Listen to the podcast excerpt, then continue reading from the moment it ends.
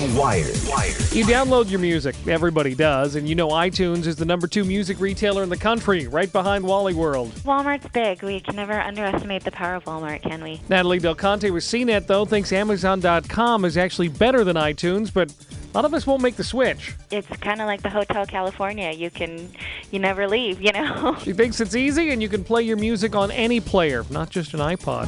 You can watch Mr. Rogers. You can watch Three's Company. How'd you like someone to follow you around for a day and make note every time you look at a screen? TV on the TV platform or, or video uh, on the PC or on your handheld device, whether that's a cell phone or, or an iPod or something like that. Mike Bloxham is a researcher at Ball State University. Says they want to see how much video we watch in a day so they can help set ad rates. The basis upon which people buy and sell um, advertising on these emerging platforms. Nielsen is funding the study. Other studies have shown that we spend 12 hours a day watching TV or the computer, iPod, or playing video games.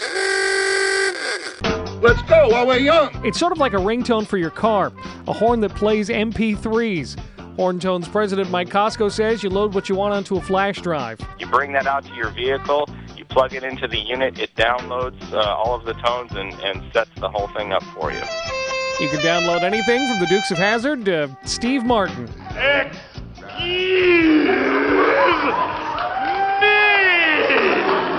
I'm Jim Valley, and now you're wired on News Talk 710 KIRO.